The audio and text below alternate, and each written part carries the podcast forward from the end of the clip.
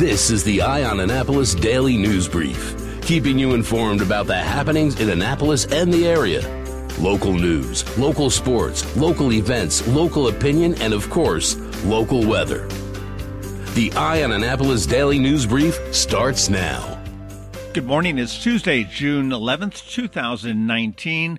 This is John Frenaye, and this is your Annapolis Daily News Brief. Attorneys for Jarod Ramos are asking for a bifurcated trial, one to determine his guilt and one to determine his criminal responsibility. The first trial would be where a judge or jury, depending on Ramos's choice, determines guilt. The second, if he is found guilty, then would render a decision as to whether he was criminally responsible or not. Per the law, Judge Laura Ripken must grant the request unless there is a compelling reason not to. The trial date currently is scheduled for November 4th, but we do believe that will be extended a little bit later. Anne Arundel County Fire Department says that they have flown a victim of assault to a shock trauma center in Prince George's County. This happened on Saturday night. Late Saturday night, Fire Department responded to West Bay Front Road for an assault victim. He's been identified as a 58 year old man who could not prove any more info other than he had been assaulted. His injuries do appear to be non life threatening, however, they are serious, and we will get some more information on that as it becomes available. As promised, Senate President Mike Miller has sent a letter to his Senate colleagues addressing his health. Basically, he says his continuing prognosis is, quote, generally good. He said his next step in the treatment of his stage 4 prostate cancer is an injectable treatment of radiation, radium 223, which will then be evaluated by his medical team to determine the next steps. We continue to wish Senator Miller all the best. DuClaw Brewing is continuing its divestiture of eateries. After closing its Bowie location, Arundel Mills is next. However, beer fans, don't be too sad. Later this year, Yard House will replace it in the same location. In a Facebook post, DuClaw said, It is with sad heart that we announce the closing of our DuClaw at Arundel Mills Mall. Unfortunately, the mall is no longer a place we can call home. For a variety of circumstances, most out of our control, this will be our last week. Again, DuClaw in the Arundel Mills Mall is scheduled to close after business on Wednesday.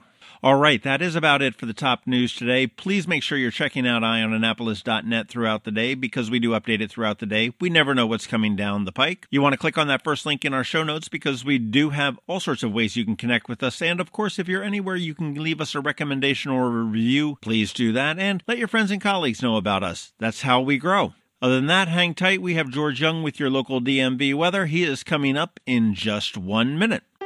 When you're a community bank, you help your community however you can. Like being there for local business people, backing them up when they start up, advising them when they ask, standing by them so they can grow. Helping local businesses is one of the most important things we do at Severn Bank. I'm Alan Hyatt, chairman of the bank, but I'm also a proud supporter of businesses in Anne Arundel County. You know we never forget that here at the bank, we're a local business too. We face the same challenges and opportunities as any business, and we know how fortunate we are to have customers who stand beside us. That's why we stand beside you. If you have a business or you want to start a business, talk with us because we're banking on you. Severn Bank, here with you. Online at severnbank.com. Member FDIC equal housing lender. Severn Bank is a trade name used by Severn Savings Bank. Going out? You need the most up to date local weather. Here's George Young from DMV Weather in Annapolis with today's forecast.